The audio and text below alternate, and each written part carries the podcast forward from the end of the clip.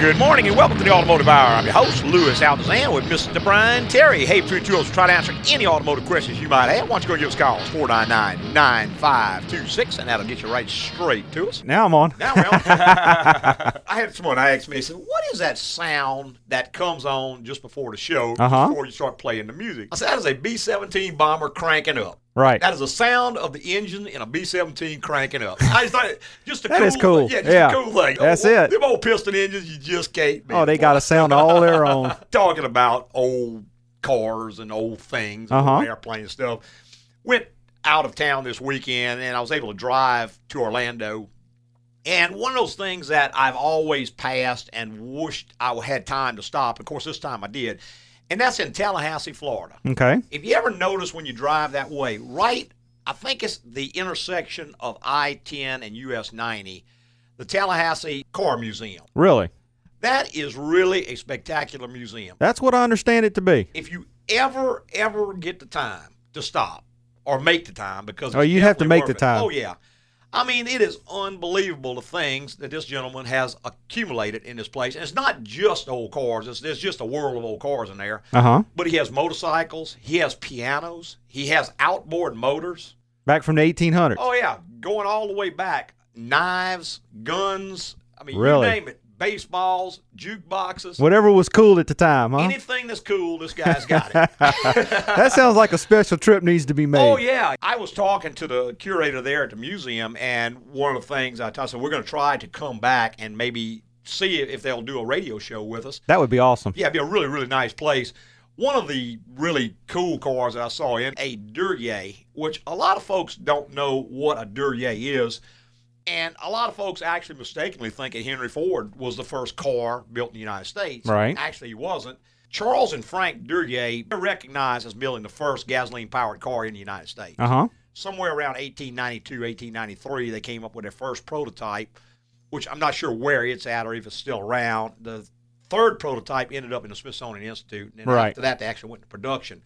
But in this museum, they have got a prototype predating the one in the Smithsonian, I think 1893. So that would have to be number two. Yeah, hand built prototype Duryea in remarkable condition Uh huh. considering its age and stuff.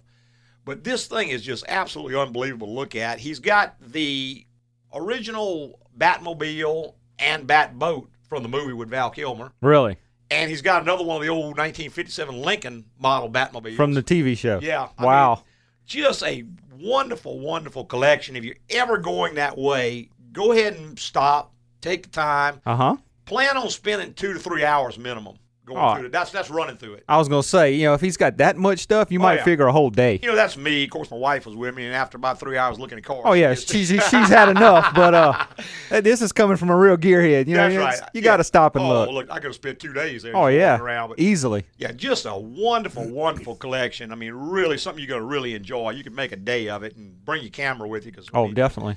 And what's really cool about this one, you can walk right up to the cars. Of course, they actually don't touch them; they don't Correct. fingerprints Right. all over. But you can Right. walk right up to the cars. It's not like it's a big old barricade or something where you can't get in close and personal. Uh huh. You can walk all around the cars for the Oh, most that's part. cool. See all the details. Different angles and everything. He's got an original Tucker. really.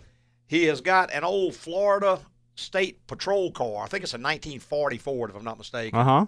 That was a highway patrol car. I mean, this is just something to really, really see. Right. If you ever going that way, that's in Tallahassee, Florida. Go ahead and pull off and pull up in there, and I don't think it costs hardly anything. I know it's twelve dollars, something like that. Right. And I mean, it's more fun you can have just about any other kind of way. I, I hear you. Legally, anyway. hey, 499-9526 number. If you want to be part of the automotive hour, you stick a 225 in front of there and get to us from anywhere in the United States, and we're glad to try to answer your question. And since we were on tape last week, Correct. didn't get a chance to call in, but this week we're here live and in person. Be glad to take any calls. And of course, if you're out of town, let us know that, and we'll get a free Agco T-shirt to the person who calls from the furthest distance. That's right. Just let the producer know where you're calling from, and we'll get that shipped out to you. Give Fir- you First thing Monday morning, That's right. just need the size and a physical address and a email address if possible. Best to give me an email address just in case something goes wrong, transcribing the address or something like that. I can email you and get that cleared up. Right. Get that T-shirt right on out to you. The much coveted Agco Classic. That's right. And if you wouldn't mind, take a picture in front of a local landmark and send it to us so we can put it on our website. Well, that's right. And then we'll put it on the website under our testimonial section. Picture you wearing it, some local, Local- landmark, right. whatever that might be. Wherever you're at. There you go. Just in case you don't get a chance to call in today, don't care to call in, don't want to be on the air, or something occurred to you during the week. That's right. You can always get your questions answered at our website. The address is www.agcoauto.com. That is A G C O A U T O.com. Right. Easy way to remember that is take the acronym Altazan's Garage Company, Mhm. get you to our site. There's a contact bar on every page. You can use the form that's on the page. Mhm. Send Louis an email through that form, and he'll get an answer back to you in 24 hours. That's right.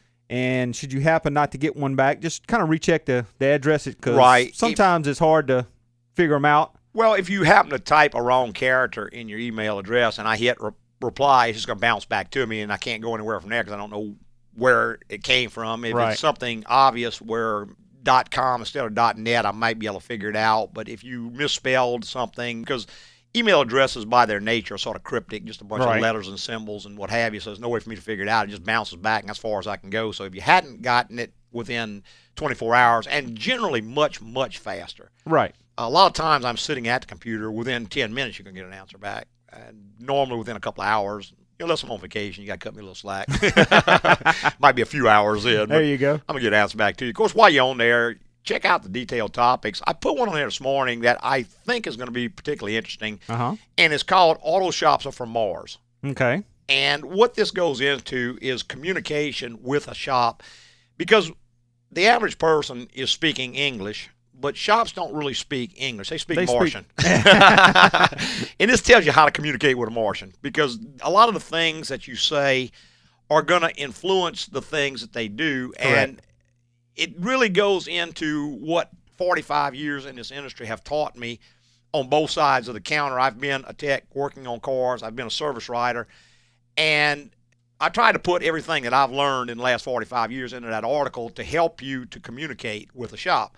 So read that article. I think it'll really, really help you get better service wherever you go. Right. You'll be able to ask the right questions. That's right. And you can express your complaints, express your concerns, tell the shop the things they really need to know because a lot of times you go in, you give them a lot of information, but it's all stuff they really can't use. Uh huh.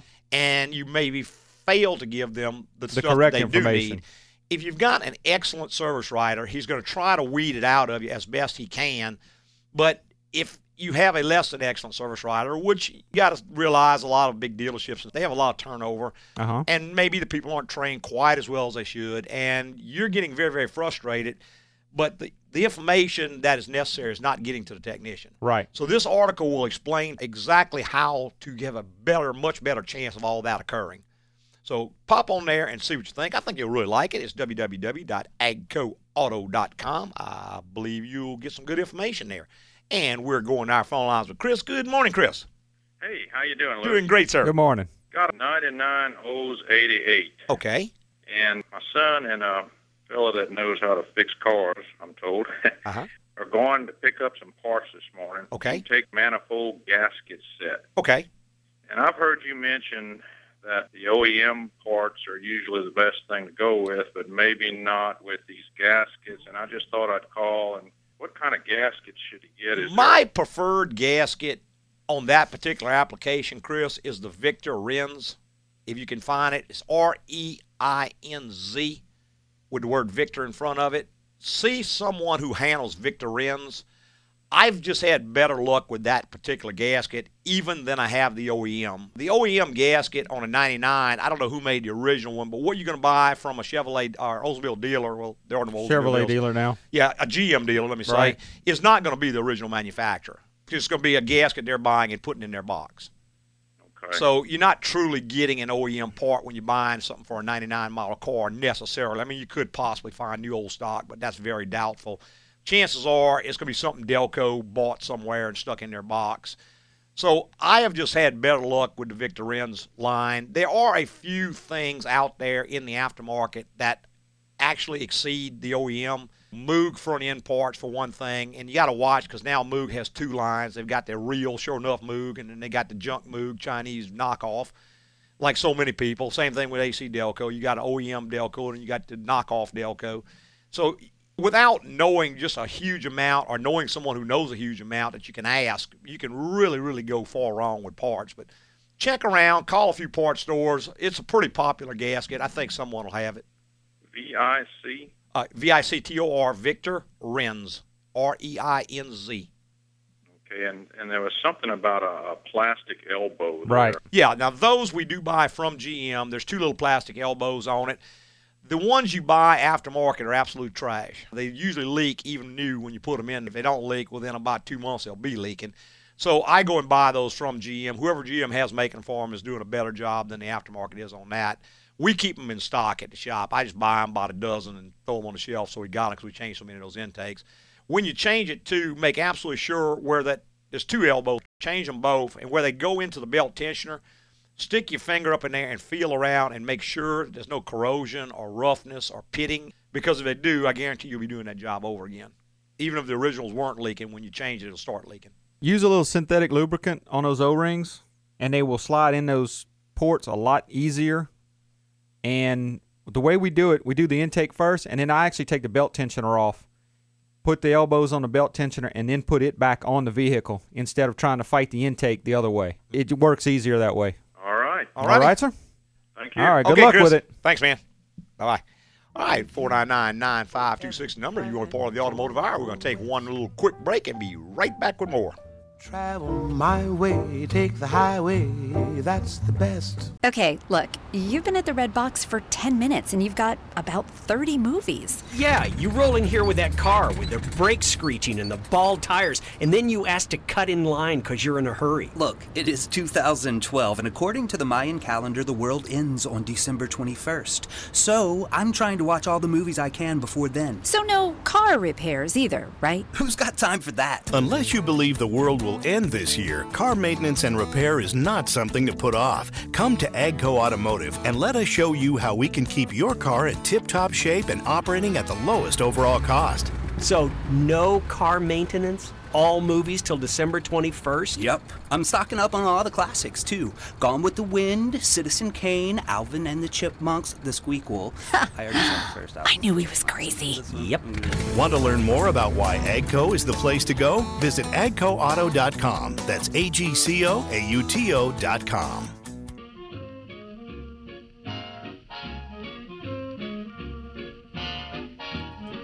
Hey, welcome back. If you just joined us, the Automotive Hour. I'm your host, Louis Altazan, with Mr. Brian Terry. Hey, Tree Tools try to answer any automotive questions you might have. Why don't you go and give us a call? 499-9526 will get you right straight to us. And, of course, area code 225 in case you happen to be outside of our... Anywhere in the world.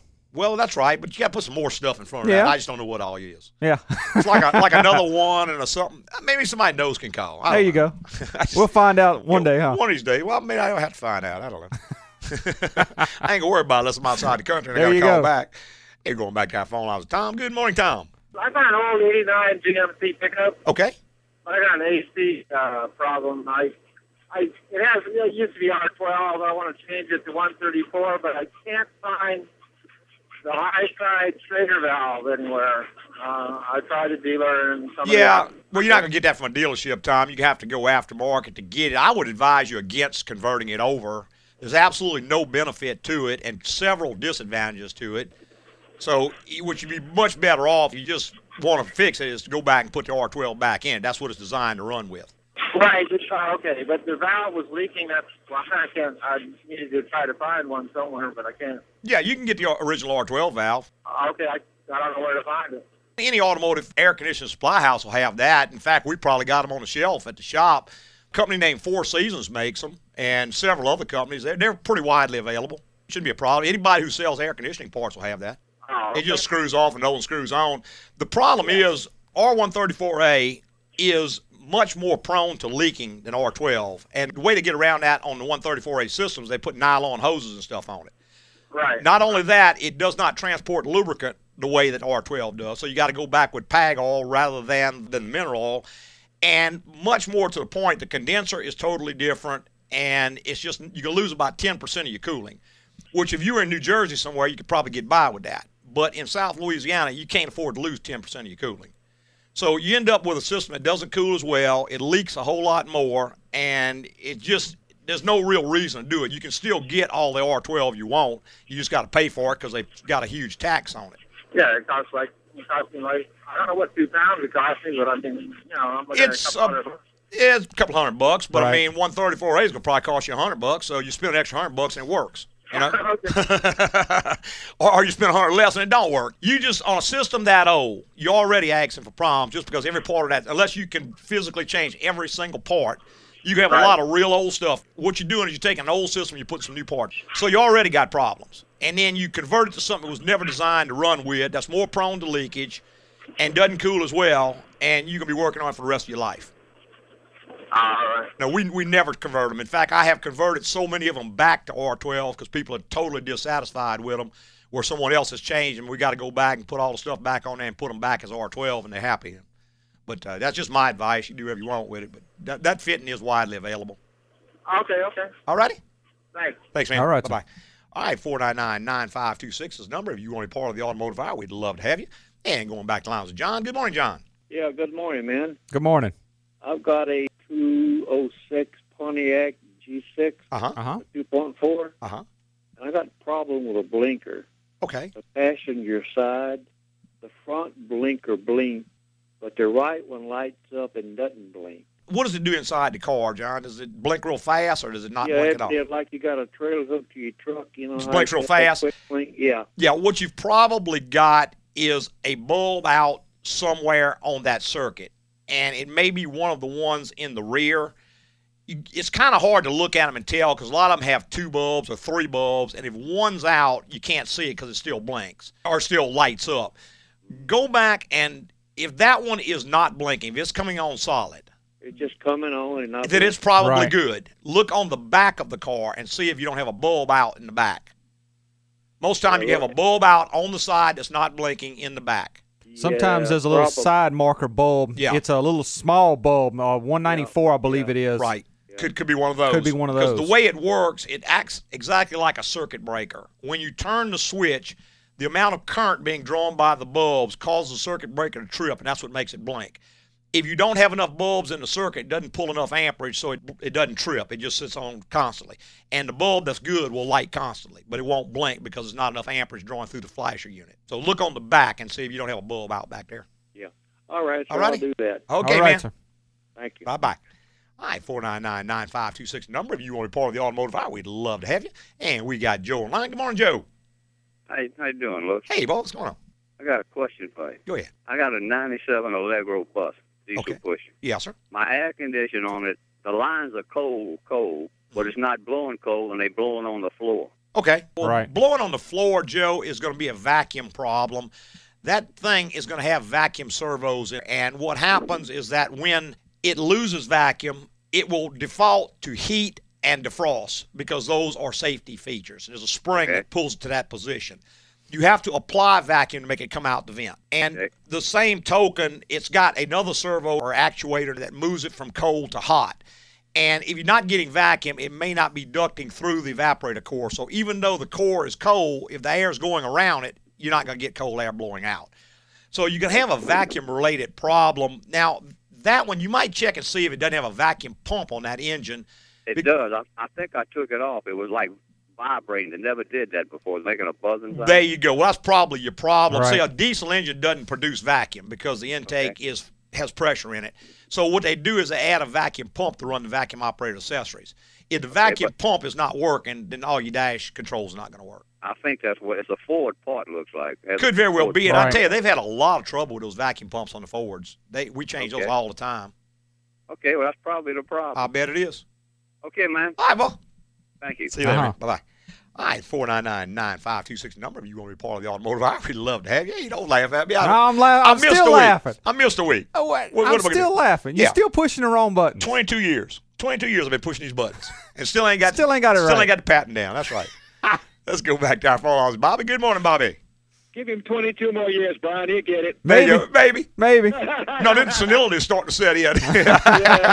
I'm going the other way now. Yeah. There you go. Great show as usual, guys. Thank you, I got. Thank a you. question. I got a 1993 uh, Dodge Caravan. I got moisture in one of my headlight housings. Uh-huh. Uh huh. Man, I hate to dig in that thing and take it apart and that sort of stuff. Mm-hmm. What Is that? And of course, the bulb you can change the bulb. Louis, what's that actually hurt to have the condensation in on the lens on of, of the headlight housing lens? Bobby, as long as it doesn't turn into water in the housing, then it's not going to really hurt anything. What happens if it turns into water and it gets on that hot bulb and end up busting the bulb? That happens quite a bit where the bulbs keep going out. But what you can do a lot of times is if you inspect it, you can have a cracked seam somewhere in that thing. Gotta be, yeah. Take right. something like RTV and just reseal the seam all the way around, and a lot of times that will help that problem. If that doesn't stop it, you can also drill a small hole in the bottom, let Mm-hmm. Right. that moisture drain out. Okay. And we've done that before too. We've actually sealed them up and then put a hole in a little small hole in the Tiny bottom, hole at the very bottom where just Yeah. enough to let it drip out, and usually don't have any water collection in it after that. Yeah, I may do that. 'Cause like I said, you can see droplets behind the lens. I don't think it's I don't think it's flopping around. No, So it's not critical. the are- Yeah, okay. not critical, but it'll probably get worse in times. Yeah. Yeah, let me see what I can do. I, Okay. just, I just hate to, you know, when you got an older car, you start fooling with stuff, and then the wires break, and Yeah, this that's right. goes bad. You know. Oh, yeah. It's Just like, just like when you get as old as me, Louis. That's right. That's out. right. My wires are starting to break too, man. All right, Bobby. Thanks, man. We're going to take another quick little break. We'll be right back with more in the Automotive Hour.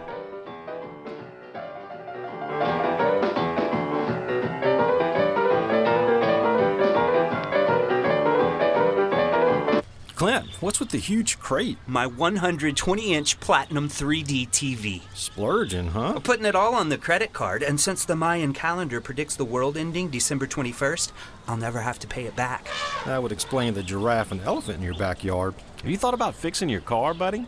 Your old one is in pretty bad shape, leaking oil, screeching brakes. My and- car can make it to December. Plus, I need money to complete my set of life size Star Wars action figures. Yoda is an expensive one, he is. Unless you believe the world will end this year, car maintenance and repair is not something to put off. Come to Agco Automotive and let us show you how we can keep your car in tip top shape and operating at the lowest overall cost. You know, if your car won't run, you can always ride your elephant. Great idea.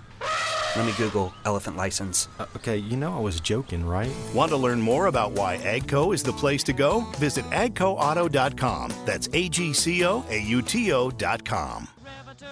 Don't mind it 'cause the man with the whiskers has a lot behind it, but I can't keep punching with the. Hey, welcome back. If you just joined us, the Automotive Hour. I'm your host, Louis Altazan, with Mr. Brian Terry. Hey, Between Tools, try to answer any automotive questions you might have. Why don't you go give us a call? 499-9526. Of course, stick a 225 on there, and you can get to us from anywhere in the United States. Yep. We would appreciate you calling from wherever you happen to be. That's right. We have lots of folks who listen to us on iTunes and Stitcher and iHeart and Uh-huh. all the different things. I know I get email from them all the time. Right. And I always encourage them to go ahead and give us a call. And, Sure. That would be great. Well, yeah, Get some out of state questions. perspective. Yeah. Things are different between states. Well, they do vary quite a bit. It's a great big old country. It is. And the conditions vary so much one area to another. A lot of folks who live, let's say you live in San Francisco, California. Uh huh. You've got items that are particular to you that we are not going to experience in South Louisiana. And there are items in South Louisiana you are never going to experience. That's right. You're probably never going to see a 104 degree day with 100% humidity in San Francisco Exactly. or most of the rest of the world for that matter. I was just fixing to say. But whereas we have a tremendous problem, say with batteries in South Louisiana, You don't have that much in the middle of the United in the States. Midwest, somewhere where Right. it just doesn't get as hot, you probably have less problem with that. Of course, they have bitter cold they have to deal with, but the batteries tend to last longer. I told a friend of mine who owns a repair shop, I said we change batteries every three years. Uh-huh. Recommend changing batteries. Why? He said, Man, that, that's crazy. That's that's throwing away money.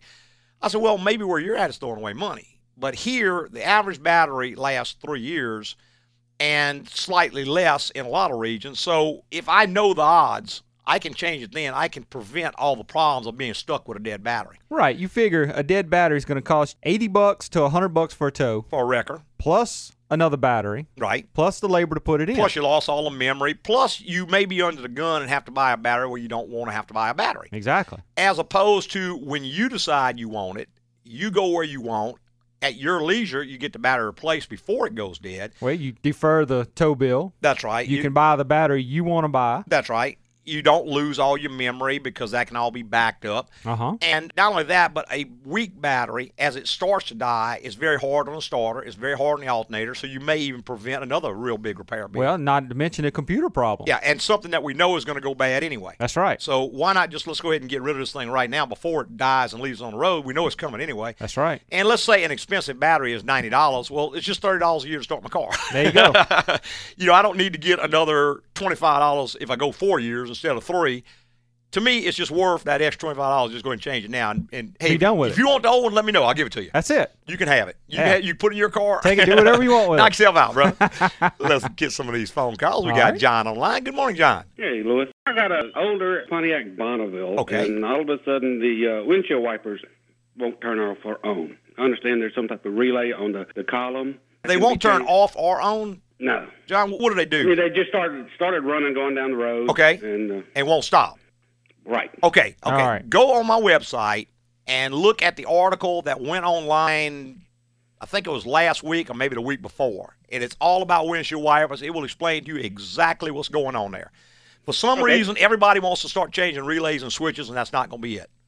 That problem, 99.9% of the time, is going to be in the motor. There's a part in there called a park cam, which retains power to the motor until the wipers park or come all the way down. Now, what happens is that when that park cam goes bad, it doesn't see the wiper come all the way down, so it retains power even though you got the switch turned off. Now, if you turn the ignition switch off, they'll stop. But if you turn the wiper switch off, they'll just keep working.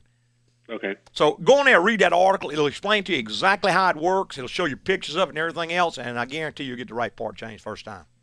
All right. Okay? Thanks, sir. Thanks, man. Bye bye. All right, 499-9526 number. If you want to be part of the automotive hour, we would love to have you. And we've got Larry. How are you? Doing great, Doing sir. good. I got a 2005 Lincoln LS Uh-huh. six cylinder, Okay. and it runs for about 15, 20 minutes, and it stops. Okay. You have to wait for a few minutes, and then it'll crank up and run perfectly. Okay. Can a, can a stopped-up cat converter do that? Okay. Uh, a stopped up converter would give you like a loss of power after you drive for a while. okay. And, well, let me back up. It is possible that it could do it, Larry, but if it did, the performance of the car would be off so much, you know that too. And it would Okay. probably be overheating. No, more likely, you're either losing like fuel pressure, maybe the fuel pump could cause that, or there's a part in there called a crank sensor that can heat up and drop the signal out, in which case you'll lose your injector pulse and all. Okay. What I would do is get that to someone who knows what they're doing, have them scan the memory and see if there's a code or loss of uh, Communication. communication or loss of crank signal or something to that Right. effect. And you got to know how to read that code. You can't take it literally. For instance, you may go in there and see a code that says oxygen sensor's bad. Well, it doesn't mean the oxygen sensor's bad. What's happening, the fuel pump's dropping out, so the engine's leaning out, so the oxygen sensors are reporting that the engine's too lean, and that it's actually a bad fuel pump. But people go in and change the oxygen sensors, and it's still doing the same thing. So you need to get that to someone who knows what they're doing. Especially if it, it's happening that frequently. Yeah, if it happens- it should be fairly easy to come across and, and fix. Exactly right. If it happens every day or every time you drive it or every few hours, then that can be found pretty easily. If it happens once a month, no, Then- yeah, it's going to be very hard to find. right. But what you do is you'd put a fuel pressure gauge on the car, go drive it till it happens, watch the fuel pressure when it occurs. If the fuel pressure drops out, then you know that's it. If it does not drop out, well, then you know that's not it, and you move on to the next thing. So that's the way a shop can do it. They can actually, by testing, they can eliminate things electronically that you would have to change parts to try to eliminate, and it would cost you a fortune to try to figure it out otherwise. Okay. All righty? Okay. Thank you. Thanks, man. Yes, Bye-bye. sir. All right, 499-9526 number. If you want to be part of the automotive hour, we'd love to have you. And we've got Ben online. Good morning, Ben. Good morning. Good morning. Yes, sir. I love your show, guys. Thank, you. Hey, I my wife and I have a 2006 Acura MDX. Okay. And we absolutely love the car, but we've got an issue with it that nobody seem, can seem to figure out. Okay. It eats tires, Okay. and we've had it to, you know, we've had it to several alignment shops, Yes, sir. rep- Uh-huh. reputable ones, Mhm. and they say it everything's lined up perfect, and the thing goes straight down the road Uh-huh. and Yes, handle, handles like a sports car, but Mhm. We're good to get about 20,000 miles out of the tires, and what it does is it, it eats the inside of the tire, the inside treads of the tires, Yes, and it Uh-huh. does it evenly on all four ti all four ends of the car. Really? Um, and I rotate the tires religiously. Mhm. Okay. Have you seen that through your shop? Is Oh, we see it all the time, with Ben. We are started out as a frame and alignment shop, so we do a tremendous amount of this work. I can tell you what's happening, Ben, is that either the camber or the toe is off on the car, even though it's been checked a hundred times. You see, the camber on that car is not adjustable per se, Mm-hmm. and so a lot of shops, even reputable shops, just don't bother to check it. What they do is they put it up, they set the toe, or they set what they can set, and they give it back to you. They tell you it's in line. Another thing is you can have a combination of things. Like, for instance, let's say the caster is too high for some reason. Well, increased caster is going to increase toe. So, even though the caster is not adjustable, they may not fool with it or think they need to fool with it. If you set the toe to the normal specification, it's going to actually be too high because the caster is increasing the toe. Okay. So you've got an alignment issue there. If Now- you, you gave it away when you said it's wearing the inside of all four tires. Right. You could also have a bent component, like a bent steering arm. Mm-hmm. If the steering arm is bent, right, the toe can still be set perfectly, perfectly In a straight ahead position. Right. But when you turn, you get a toe on turns. Toe on turns. That's it. The toe on turns is off, and it's actually scrubbing the insides of the tires mm-hmm. out. And because you're rotating, it'll wear all four of them. Right. So- especially if you're rotating too often. Yeah, it, see, some people think that I'm gonna really do a good job and rotate every three or four thousand miles. Well, if you do that, you just keep putting them back on the front. So right. You're not leaving them on the back long, Long enough to flatten out. to flatten back out. But okay. I guarantee you there's going to be a problem in there. You're just going to have to find the right guy. And if you can find someone in an independent shop, not a franchise, not a dealership, that specializes in alignment, like Joe's alignment shop or Bob's alignment shop or Tom's alignment shop, where you can walk in there and talk to Joe, Tom, or Bob personally and tell him exactly the history of the car. And if he starts to talk to you kind of the way we're talking to you now, he's going to go in, he's going to check toe on turns, he's going to check all these sorts of things. He's going to find your problem. Okay. All right. All I appreciate that. All right, Ben, and you're calling from Amesville, Ohio. Amesville, Ohio. Oh, Wow. All right. Well, thank you very Well, I much. sure appreciate you calling, I appreciate your and show. I'll get a, a, Agco T-shirt out to you. All right. Uh, thanks. Okay, thank you. Bye bye. Bye bye. All right, 499 9526 number. If you want to be part of the automotive hour, we would love to have you. And let's see, we're going back to our phone lines with Kevin. Good morning, Kevin. Good morning. How Good morning. Doing great, sir. I have a 2012 Honda Accord, Okay. and it has the maintenance minder system, Yes, which sir. Uh-huh. supposedly tells you when to change the oil. Yes, sir. Mm-hmm. We're up at about 8,000 miles. That's right. And the, the indicator's still at about 40%. yeah-huh yeah.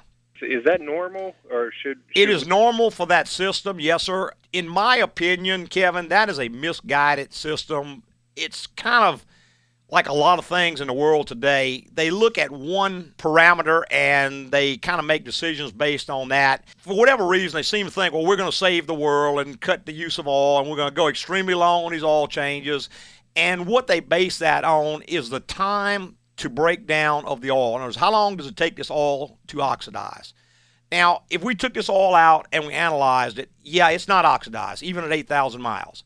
However, what is happening is you have additives in that oil that do things like keep seals pliable. You have liquid contaminants that get into your oil. You have all sorts of things that occur that they're not accounting for with that. I can tell you, Kevin, since they've gone to these ridiculous oil change intervals, our business has absolutely exploded. Yeah, we're putting we're putting engines in two a week. We change a couple of engines a week, whereas 15 years ago we weren't changing engines at all. Cars were getting 300,000 miles. Now we're seeing cars with 100,000 miles and the engine's knocking, the timing chains broke, the no oil pressure. no oil pressure, Right. cams are wore out. I can tell you right now, disregard that system and change your oil based on the way you drive.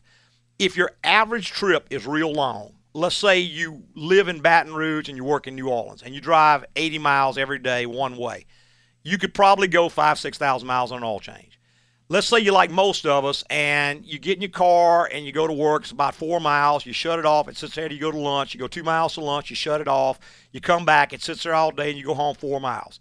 You need to change it all every 3,000 miles because short trips are extreme service, and even under Honda's recommendation, under extreme service, you change every 3,000 miles. You're not ever going to save enough money on No. oil changes to And- make up the difference. and go- you, you're going to cause a whole lot of problems down the road. Right. If you can afford to keep this car about 80 or 90,000 miles and then just throw it away, then that's fine. If you, like most people, and you got to keep your car 150, 200,000 miles to get your Eight money's worth, 10, 15 years. the cost down the road is going to be just exponential. Just change it all based on the way you drive, not by a certain amount of miles. Look Uh-huh. on our website. There's actually an article on that exact topic.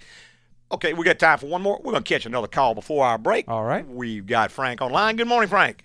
Hey, good morning. How are you? Doing great, sir. Good morning, sir. Good. I bought a 2010 Dodge Caravan minivan a couple Uh-huh. of months ago, Okay. and perhaps I didn't notice it because of the air conditioner playing or the radio playing or whatever. But it sounds like it has a winding sound to it, and when I accelerate, the winding sounds even a little louder. Okay. I'm in it now. You might be able to hear it. Well, let me ask you this: Does it do it with the car sitting still and just the motor revving up? Yes. Okay, then it's going to be an engine-driven accessory of some sort. Frank, the way we would diagnose that is the first thing we would do is remove the serpentine belt temporarily, and then crank the car up and see if the noise is still there. If the noise is still there with the belt off, then we can eliminate the alternator and the power steering belt and Any the belt- pulleys, any anything belt-driven belt-driven. Accessory. And you could be into something like a transmission whine or does I mean basically anything that turns can whine. But that's the way you can eliminate about three quarters of the possibilities with one simple test. Now if you take the belt off and the noise is gone, then you know it's one of those accessories. You just take and spin each one of them by hand to hear which one's making noise. So not a real hard thing to diagnose. A number of things can cause it, Frank. It could be the bearing in the alternator is fairly common. There are some idler pulleys that guide that belt, and the bearings and those will go out. Again, fairly common. It is not a normal noise. It's not going to get better, and eventually it's going to cause you some real big problems. So you need to get that checked and fixed because anything that's whining indicates a bad bearing or something. Eventually, it's going to end up throwing the belt off and leaving you stranded.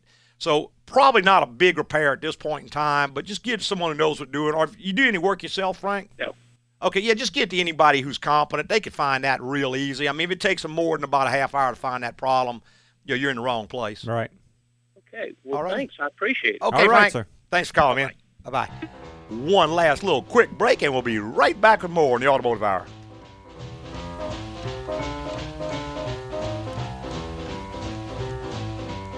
Hey, Clint, what's that? Take a look. It's my bucket list of things to do before the world ends. Okay. According to the Mayan calendar, the world goes kaput on December 21st, 2012. I got lots to do, neighbor. Uh, bog snorkeling, punch a whale, compete in the World Toe Wrestling Championship.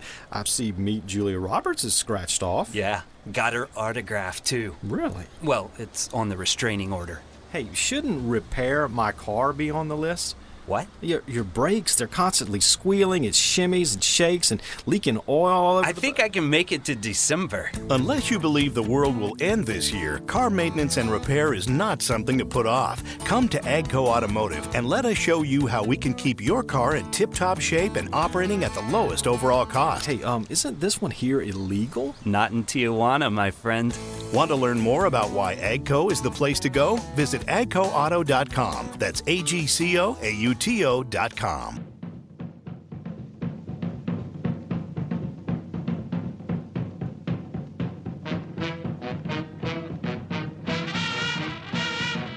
Hey, welcome back to the final segment of the Automotive Hour. I'm your host, Louis Altazan, president of Agco Automotive. Got our lead tech, Mr. Brian Terry, right here in the co-pilot seat. Hey, between two of us, we'll try to answer any automotive questions you might have. Why don't you go and give us a call? It's 499-9526. And we've got Barry's been patiently holding. Good morning, Barry. Well, I just got a little, see if I can get a little advice. I'm Sure. trying to go look at a 2002 Excursion used, Uh-huh. and it's got the V10 Triton engine. Is Okay. there anything Uh-huh. you can tell me about that vehicle that I need to kind of look at or beware? Uh, that wasn't my favorite engine, No. Barry. Number wasn't one, my favorite truck either. Yeah, it's a real, real big, heavy truck, and if you need a real, real big, heavy truck, that's fine. But remember, what you're getting is a one-ton truck, and you've got all the maintenance of a one-ton truck. You've got all the repairs of a one-ton truck. You got the ride of a one-ton truck. So if you just think it's a cool SUV and you're gonna put it around town in it, you're probably not gonna be real happy with it. The mileage is deplorable.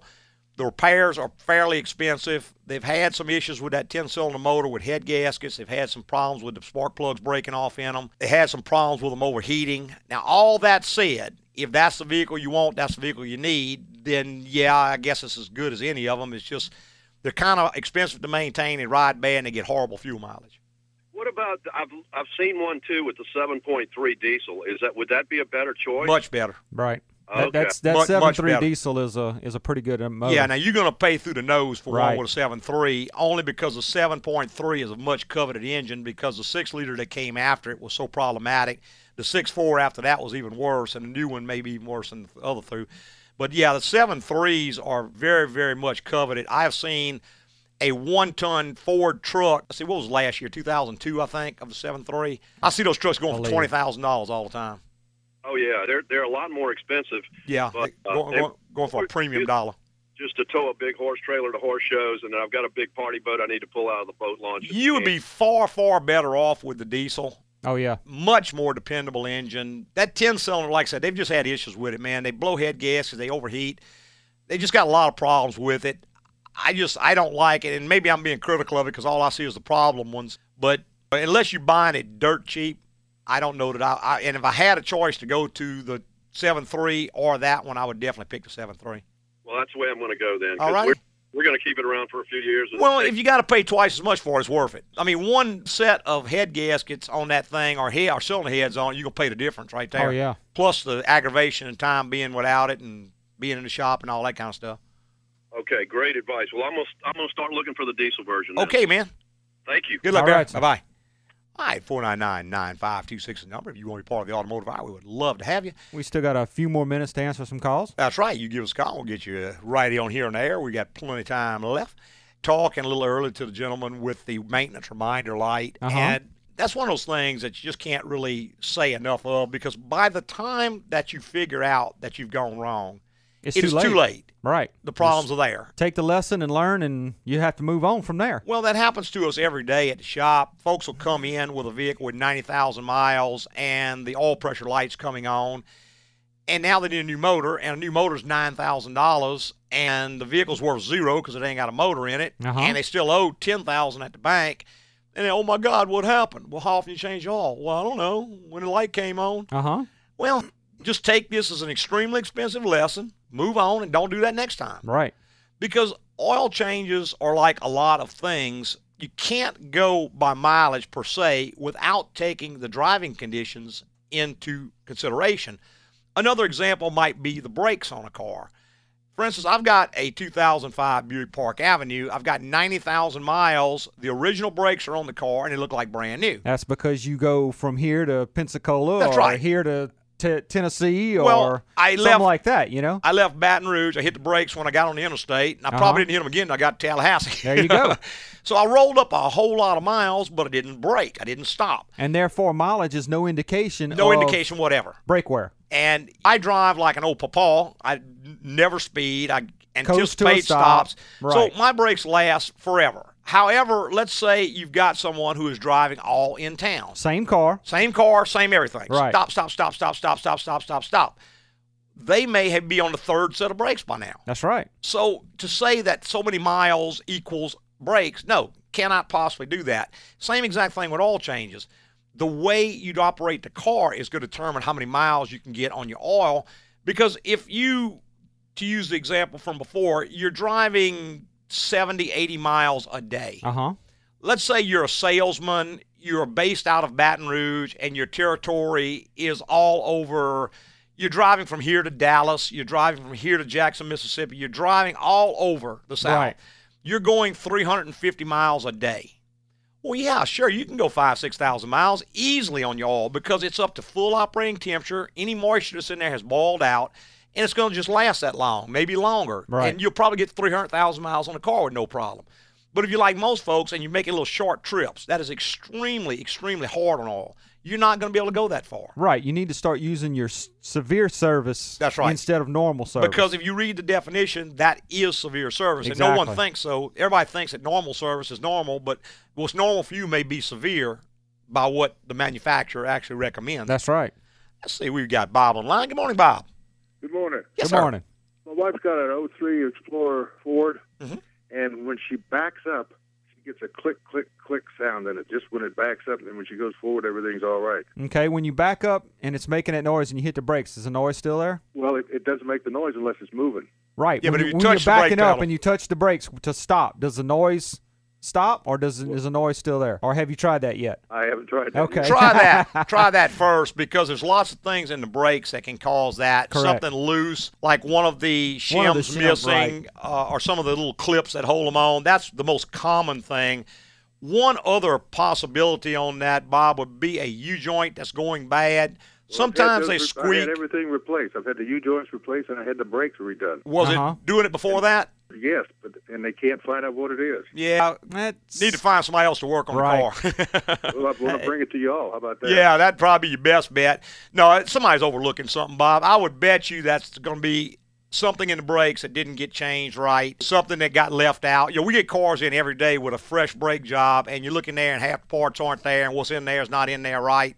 And I'm not picking on other shops, but I it's just understand. it's just the It's just the reality of happens. life. Yeah, Right. that's not anything. If it does it all the time and I can hear it, as long as I can hear the noise, I can find it. I can fix it. Yeah, they can hear, it. but they've they've tried to test ride it and everything. Ah, they no, no, no, you're in the Yeah. wrong, you're in the wrong shop, man. Okay, what's your address where you all are? I take go to my website www.agcoauto.com, a g c o a u t o dot com. slow down. A N C O. No, a g c o a u t o. AGC. Mhm. Agcoauto.com. Got a map in there anywhere in the world. Phone numbers, address, Phone number, everything. address, everything about Anything you need to know. What's your phone number there? 291 6900 Two nine one 6900. six nine zero. Okay, Yes, I'll sir. see you this next. I'll see you this next week. Okay, Bob. All right, sir. Thanks, man. Thank man. you so much. Uh-huh. Bye bye. All right, we're going to get on out of here. I want to tell everybody how much we appreciate them listening this morning and every Saturday morning on Automotive Hour. I'd like to thank all our podcasters for listening this week and every week and tell your friends and get some more people listening. That's And right. if you- Go on iTunes and give us a rating if you don't mind. We really, that makes our day when we go in there and we see rating and know, let us know that we're doing a good job. that's it. Hey, preceding was opinion based on our experience in the automotive industry. Have a great weekend.